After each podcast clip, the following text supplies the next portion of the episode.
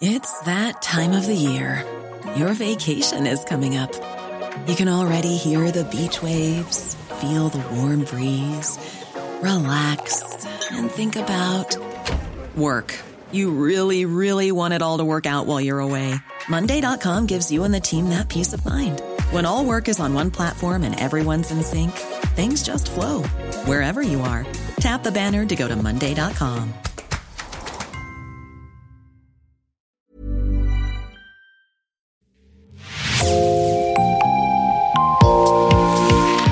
Bonjour et bienvenue dans Podcasting, l'actu dans la poche, le podcast quotidien d'actualité du Grand Sud-Ouest. Chaque jour, suivez-nous à la découverte de l'information régionale avec les journalistes et chroniqueurs du territoire. Je m'appelle Jean Berthelot de Lagleté et l'épisode du jour vous est présenté par Juliette Chénion de l'équipe Podcasting.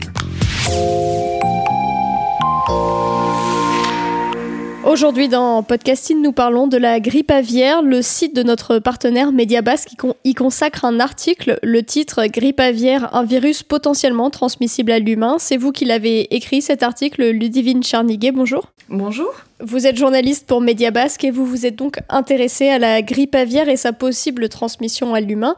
Commençons par la base. Le virus de la grippe aviaire correspond au virus de la grippe A. Quelles sont ses conséquences sur les élevages de canards ou de volailles? Oui, la grippe aviaire est une maladie infectieuse virale qui touche pratiquement toutes les espèces d'oiseaux, les sauvages ou domestiques. Si elle est généralement symptomatique chez les oiseaux sauvages, elle peut être très contagieuse et mortelle dans les élevages industriels de volailles, poulets, canards, etc., du fait de la concentration des volailles. On parle d'ailleurs d'influenza aviaire hautement pathogène. La contamination arrive généralement via des oiseaux sauvages lors de leur migration. Elle peut aussi toucher les basses-cours. Depuis le 16 décembre, plusieurs élevages du sud-ouest et même des pays de la Loire connaissent un nouvel épisode de grippe aviaire. Euh, je dis nouvel épisode car depuis plusieurs années, des foyers sont contaminés presque tous les ans dans les Landes et le Pays basque. C'est quelque chose que vous observez dans votre territoire? C'est vrai, le sud-ouest n'a pas été épargné, au contraire. Euh, le sud-ouest a connu sa première épizootie massive d'influenza aviaire dès 2015. Euh, puis en fait après depuis, euh, depuis aujourd'hui elle a mhm. connu quatre grands épisodes voilà, d'épidémie. Le sud-ouest est plus régulièrement touché car il représente un couloir migratoire pour rejoindre l'Afrique. Et la concentration d'élevage, à l'instar des Landes ou du Béarn, notamment avec la filière foie gras, favorise la propagation du virus. Il est vrai que les périodes de grépie, en plus, entre deux épidémies, euh, sont de plus en plus courtes. L'an dernier, près de 500 foyers ont été détectés en France, notamment dans le sud-ouest, et près de 4 millions de volailles ont été abattues. Dans les Pyrénées, euh, cette fois-ci, pour le dernier épisode, 73 euh, foyers ont été détectés depuis le 20 décembre dernier. La solution aujourd'hui, euh, quand on, a ces foyers, c'est dans un premier temps le claustrage des élevages, c'est-à-dire que les canards ou les volailles restent enfermés. Qui prend cette décision de claustrage et comment est-elle fondée? Sur quelle base décide-t-on d'appliquer cette solution? Alors en fait, c'est le ministère de l'Agriculture qui décide, euh, qui publie des arrêtés dans le journal officiel. Et en fait, ces arrêtés évoluent en fonction de la situation sanitaire. Euh, lorsque le, ministère de l'Agriculture juge, au vu du nombre de cas détectés, que le risque passe par exemple de modéré à élevé, euh, la préfecture ordonne généralement le confinement des volailles dans des bâtiments fermés, une mise à l'abri ou claustration. Cela a été le cas en France euh, dès le 5 novembre dernier. Et pour les plus petits élevages, ceux dits aussi autarciques, qui fonctionnent en totale autonomie, pour les particuliers aussi qui ont des basses-cours, euh, il leur est demandé d'installer des filets sur un, parcours extérieur euh, plus réduit que d'habitude pour une mise à l'abri. Pour de nombreux paysans du Pays basque, ce système est vraiment contre-productif. D'une part, ces nouvelles mesures contraignent les éleveurs de plein air à investir dans des filets, c'est un coût supplémentaire qui n'était pas prévu. Et d'autre part, euh, par exemple ici pour le syndicat agricole basque ELB, c'est une totale contradiction avec le bien-être animal. Euh, les animaux habitués à plus d'espace sont davantage stressés, plus agressifs.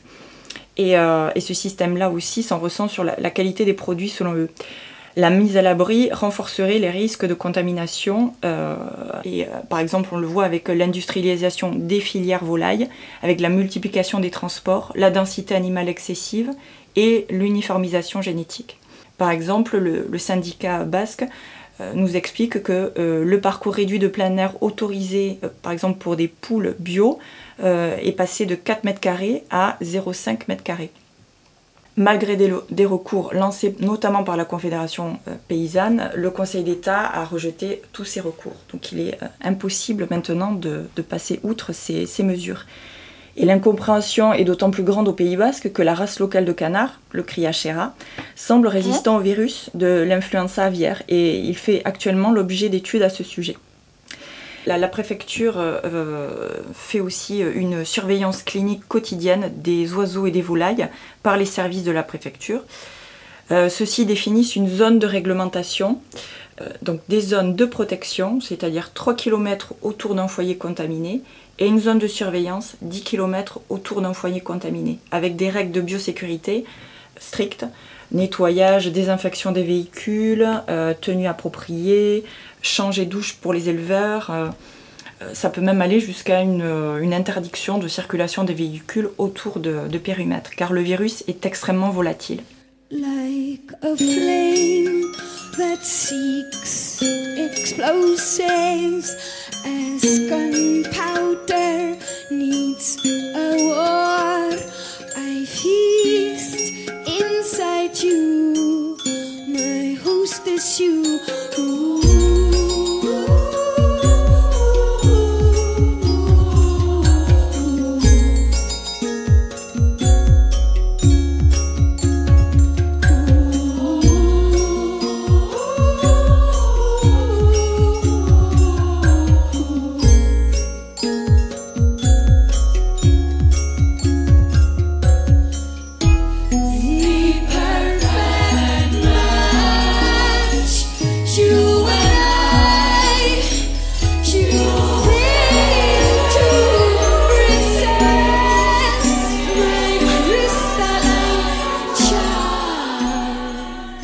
La situation euh, s'aggrave, des, élevages entiers sont abattus, vous l'avez dit. C'est une décision qui est difficile à accepter, voire euh, contester de certains éleveurs. Vous étiez euh, en train d'en parler, que ce soit pour le claustrage ou l'abattage. ces décisions de la préfecture et du ministère de, de l'Agriculture sont pas très bien reçues par les éleveurs en général. C'est vrai. lorsque la diffusion du virus devient trop rapide, le ministère de l'Agriculture opte pour le vide sanitaire, c'est-à-dire le dépeuplement immédiat des volailles des suspicions de contamination que les volailles soient saines ou pas. Au Pays basque, des citoyens ont rejoint les paysans devant des exploitations afin d'empêcher ces mesures radicales.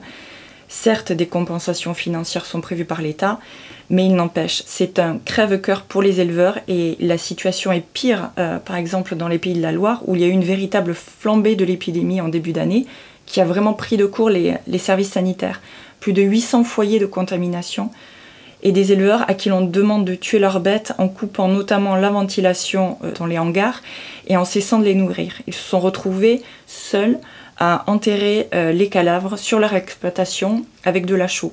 Pour beaucoup d'éleveurs, la solution se trouve dans la recherche d'un vaccin, aujourd'hui à l'étude, cette solution est notamment euh, portée au niveau européen par la France. Venons-en à la possible transmission de ce virus à l'humain, qui est une des inquiétudes qui justifie aussi euh, toutes ces mesures du côté de l'État. Dans votre article, vous vous concentrez sur le virus H5N1. Il a été identifié à la mi-décembre, notamment dans le Gers. Et c'est cette souche euh, en particulier qui pourrait passer de l'humain à l'animal, c'est ça? Oui, alors je tiens à préciser quand même que euh, consommer de la viande infectée par ce virus n'engendre aucun effet euh, sur l'être humain. Mais euh, il est vrai que l'Institut Pasteur précise qu'avec la souche H5N1, le virus est transmissible à l'homme, mais avec un risque très faible, seulement par voie respiratoire, en atmosphère confinée avec des oiseaux infectés. Pour autant, les chercheurs de Pasteur indiquent que les autorités sanitaires redoute une évolution du virus vers une forme transmissible d'homme à homme, porte ouverte à une pandémie. Aucun cas n'a été détecté chez l'homme en France, mais par exemple, euh, nos confrères de France Bleu rappellent que depuis 2003, il y a eu 861 cas de H5N1 dans le monde euh, chez l'homme, avec 455 décès. D'autres souches ont aussi touché les humains, et dernièrement, un premier cas en Chine en avril dernier, avec euh, la souche H10N3. Certes, le patient a été hospitalisé avec de la fièvre, mais les autorités chinoises indiquent que le risque de diffusion à grande échelle est extrêmement faible. Oui, en fait, c'est pas tellement euh, la transmission du H5N1 d'un animal à l'humain qui inquiète, c'est plutôt en fait l'émergence d'un virus euh, recombinant à partir de ce virus H5N1. Oui, c'est ça. En fait, euh, ils redoutent une, une mutation. Et, et c'est en fait ce qui, en quelque sorte, justifie les mesures drastiques employées par le ministère de l'Agriculture. Euh, le directeur de, la direction euh, départementale de la protection des, populations des Pyrénées-Atlantiques euh, est très clair là-dessus. je cite, Le jour où il y aura un recombinant virus influenza aviaire ou porcin qui atteindra l'homme, ce sera une toute autre musique. Un virus influenza chimère qui atteindrait l'homme risquerait d'être beaucoup, beaucoup plus dangereux et contagieux que ce que l'on a connu avec le Covid. C'est pour cela que nous n'acceptons pas d'avoir ce type de virus sur les volailles. Et d'un autre côté, sur leur site, la préfecture, par exemple, tient des propos euh, plutôt nuancés sur le risque de transmission à l'humain. C'est ce que vous avez euh, noté? C'est vrai, c'est ce qui a fait un petit peu tiquer. Effectivement, dans les communiqués de, la préfecture des Pyrénées-Atlantiques, il était écrit que le virus n'était pas transmissible à l'homme. Même si le risque est extrêmement faible, il est à signaler. Euh, les services de la direction départementale de la protection des populations des Pyrénées-Atlantiques n'ont pas voulu être alarmistes. Alors, euh, c'est vrai qu'ils assurent que ce virus peut, par accident et très ponctuellement, être éventuellement transmis à l'homme, mais ce n'est pas pour autant qu'il y aura une forme grave euh, et pas en, l'état actuel avec ce virus-là. Mais il n'empêche, les faits sont là et on ne peut pas écrire qu'il n'est pas transmissible à l'homme.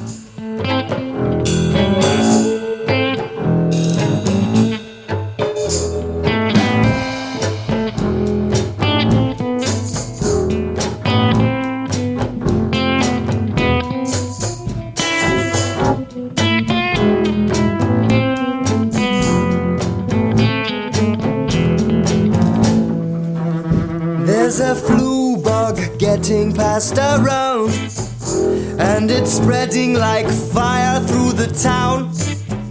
There's a virus holding up inside us. Everyone that I know is coming down. There's an Asian influenza infecting us all by the score, and it's turning into pneumonia. Vous l'avez dit, les éleveurs, euh, pour certains, miseraient sur un vaccin. Est-ce qu'il y a d'autres euh, solutions qu'ils imaginent ou qu'ils aimeraient voir mises en place à la place du, claustrage ou, de l'abattage? Ben, Pour eux et, euh, pour le, syndicat agricole basque, ELB, pour tous ces, éleveurs du, territoire local, ce n'est pas la claustration qui va régler le problème. Au contraire, cela amplifierait justement la propagation du virus ils indiquent que l'an dernier, euh, c'est vrai que l'État euh, montrait l'exemple et, montrait en modèle euh, la Vendée qui confinait assez vite ses, volailles. Ben, cette année, c'est un contre-exemple puisque justement du fait du confinement de ces volailles, d'un très grand nombre de volailles, il faut le dire, en Vendée, il y a eu une véritable flambée épidémique. Donc pour les éleveurs du Pays basque, la claustration n'est absolument pas une une solution.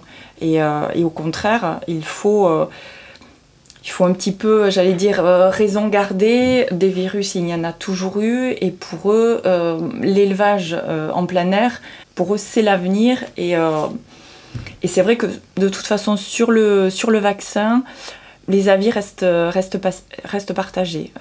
L'avenir, ça peut être aussi la recherche sur cette fameuse race locale endémique du Pays Basque, le Criachera, qui semble résistant à ce virus et, donc euh, bah, qui, peut, euh, qui peut donner lieu après à des, recherches plus poussées et, et, comprendre enfin pourquoi il est, il est, résistant et comment il pourrait aider d'autres volailles à faire de même. Sachant qu'il faut bien aussi se représenter hein, ce que ce qu'implique la grippe aviaire pour euh, les éleveurs, euh, perdre sa production. Bon, c'est d'une part euh, difficile d'un point de vue psychologique puisque c'est son travail et puis d'un point de vue financier aussi. Oui, exactement. Et, et c'est vrai que là, du coup, tout le monde et tous les éleveurs sont un peu petit peu mis dans le même sac et ils sont obligés de, de subir.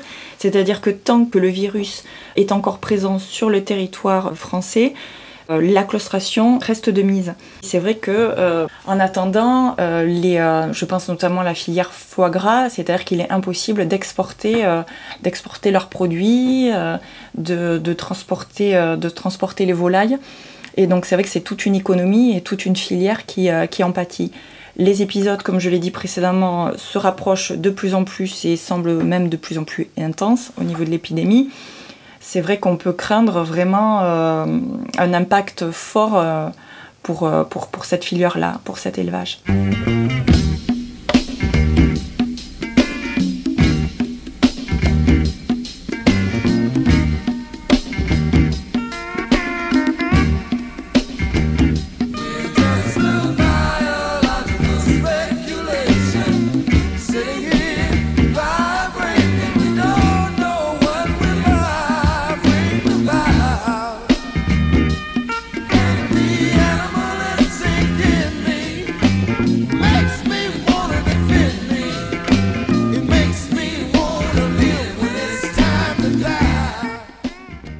Question sur les coulisses de votre article. Quelles précautions faut-il prendre quand on traite d'un sujet scientifique comme celui-là?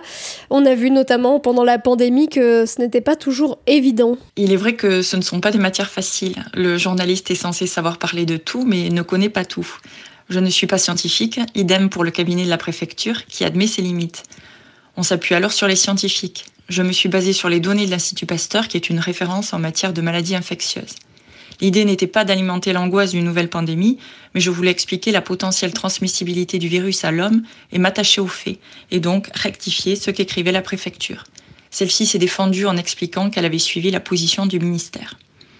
C'est vrai, on a connu aussi la pandémie avec le Covid. Euh, ce n'est jamais facile à traiter. On se retrouve à lire des tableaux complexes, volontairement ou pas. C'est pour cela qu'il est important d'avoir un maximum de sources et de les vérifier une par une. Merci Ludivine Chardiguet. Votre article Grippe aviaire, un virus potentiellement transmissible à l'humain, est à lire sur le site de Mediabasque. Merci Juliette Chénion. C'est la fin de cet épisode de podcasting. Production Anne-Charlotte Delange, Juliette Chénion, Clara Echari, Myrène Garaïco-Echea, Mathilde Leleuil et Marion Ruot. Iconographie Magali Marico. Programmation musicale Gabriel Taïeb et réalisation Olivier Duval. Si vous aimez podcasting, le podcast quotidien d'actualité du Grand Sud-Ouest, n'hésitez pas à vous abonner, à liker et à partager nos publications. Retrouvez-nous chaque jour à 16h30 sur notre site et sur nos réseaux sociaux, ainsi que sur ceux des médias indépendants de la région qui sont nos partenaires. Retrouvez-nous aussi sur toutes les plateformes d'écoute, dont Spotify, Deezer, Apple Podcast ou Google Podcast. Podcasting, c'est l'actu dans la poche.